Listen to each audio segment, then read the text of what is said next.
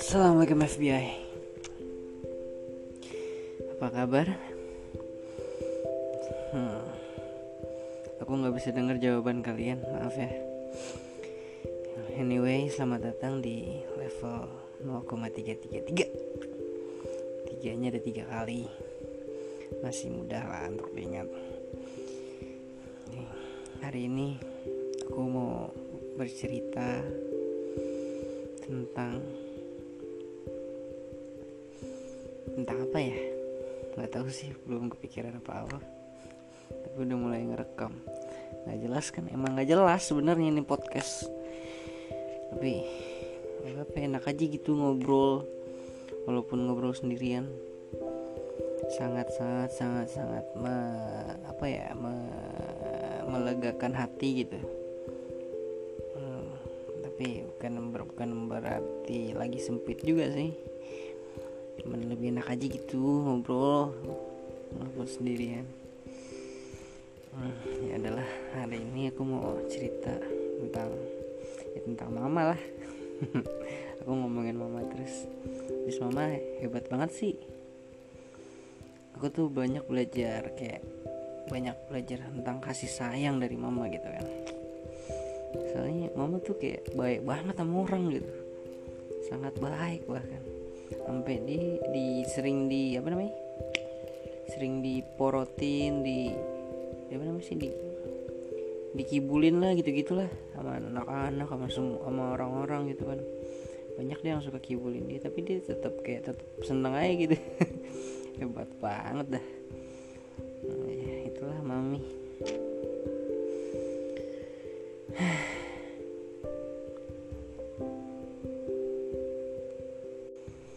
nah, aku mau cerita tentang ini.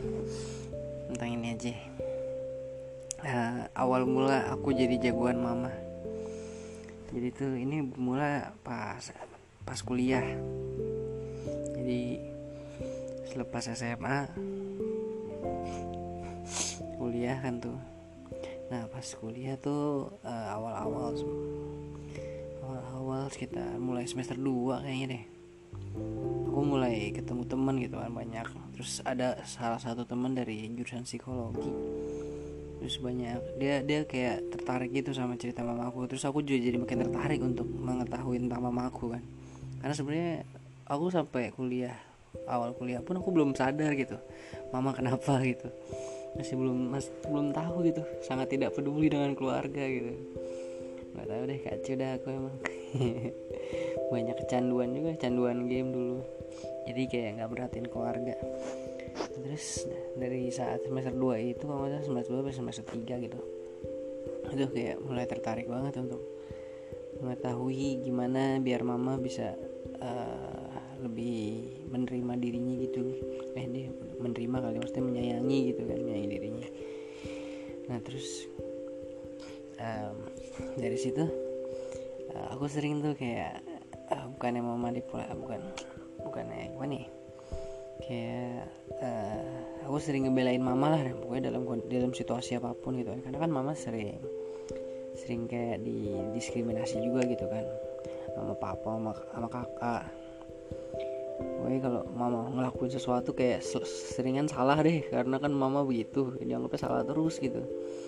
Oke jadi mama tuh sering dikambing hitam kan Makanya aku sekarang Eh aku, aku mulai saat itu tuh Mulai saat kuliah semester 3 tuh kayak berani berani ngelawan orang-orang gitu kayak bahkan ngelawan papa juga nggak nggak ngelawan sih kayak ya, mama juga perlu dibela gitu kan. Jadi seenggaknya mama ada temannya juga gitu walaupun dia kadang emang salah juga gitu kan cuman ya belain aja biar biar dua lawan dua lah papa sama abang aku sama mama gitu. Biar adil fair. Nah gitu. Dan uh, aku mulai semester eh, kuliah juga aku sering dipanggil sama mama gitu. Pas mama lagi kondisi manik maksudnya dipanggil nama-nama lucu gitu kayak aku kan setiap pulang kuliah tuh sering beli teh pucuk gitu.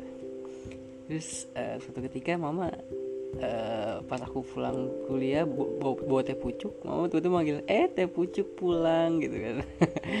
Jadi yang diinget teh pucuknya gitu kan. Kadang gitu gitu dah. Terus ya nggak nggak cuma teh pucuk juga kadang jagoan mama gitu kan. Jagoan mama pulang gimana kuliahnya? Wah, asik ada terus dibikinin teh bikin apalah macam-macam lah enak lah.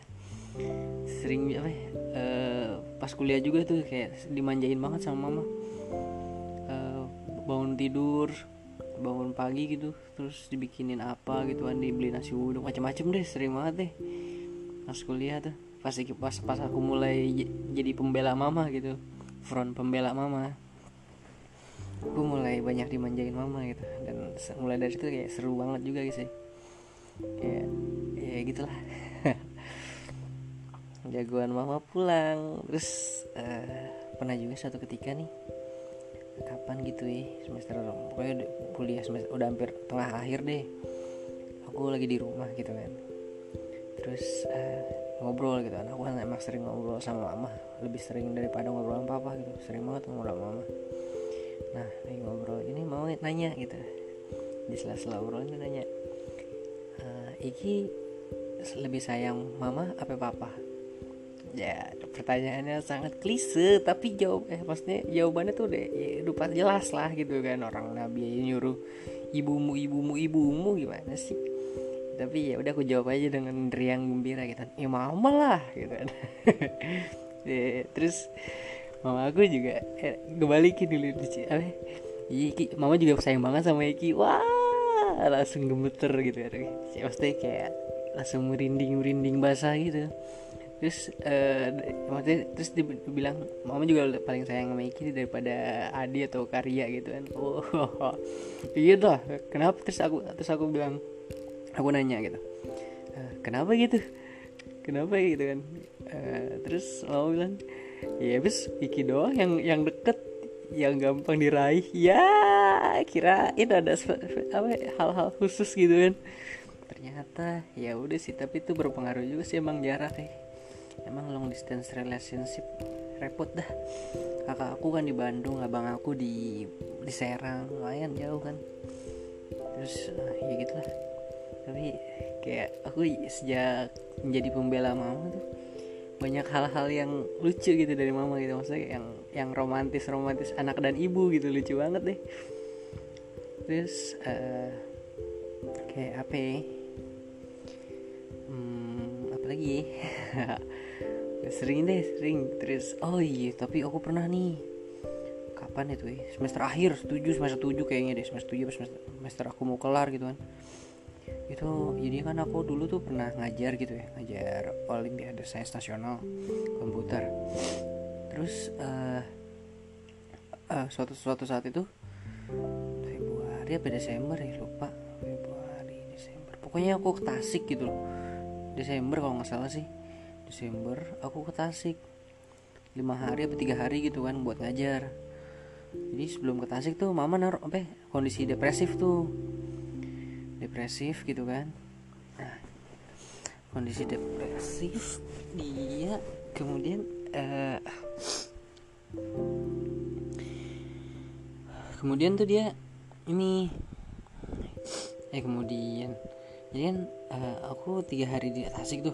Sebelum berangkat juga mama udah kayak udah sedih gitu kelihatan sedih. Jangan pergi ki gitu. Kayak emang saat itu kayak lagi emang mama lagi banyak banyak ngedengar berita buruk gitu kan. Jadi kayak depresi bawaannya nah terus tapi ya udah udah udah udah udah udah udah deal gitu kan maksudnya. Aku udah ya, ya udahlah maksudnya sayang juga ini kesempatan gitu kan aku coba nenangin mama aja deh. Tenang aja mantar insya Allah balik gitu kan. Terus nggak lama kok cuma tiga hari gitu gitu deh. Terus berangkat itu berangkat. Nah di sini juga aku kayak mulai di pasti Tasik ini selesai ngajar gitu. Pulangnya tuh kan ke tempat penginapan gitu kan nah di tempat penginapan ini sepi banget nih. Di kamar aku sepi banget. Jadi kan masing-masing kamar itu pas di kamar aku tuh kayak nggak ada benar-benar kayak sepi banget deh. Nggak ada suara nggak ada gerakan. Jadi pas mau tidur gitu. Nah di situ aku mulai menyadari gitu. Aku kan matiin aku kalau tidur kan matiin lampu terus ya. Aku aku matiin tuh lampu. Terus nggak ada suara nggak ada gerakan nggak ada apa-apa deh. Kayak hampa banget. Nah saat itu tuh aku mulai menjadi kayak di pikiran aku tuh langsung kayak tiba-tiba kalau kondisinya sesuai gitu ya hampa gitu.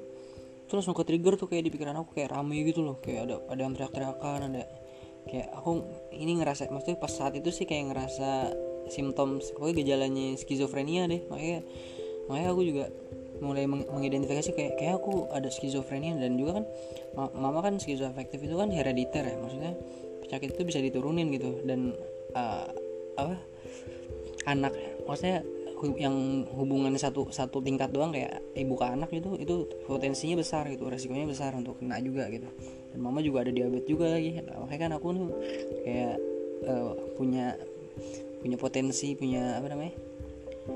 Punya iya punya kemungkinan kecenderungan untuk bisa kena skizoafektif juga dan juga punya diabetes juga gitu dari mama. Tapi insya Allah jangan deh mudah-mudahan enggak deh. Amin. Nah terus tapi dari dari saat itu tuh aku langsung mulai mawas diri gitu kayak wah kacau nih ini apa nih?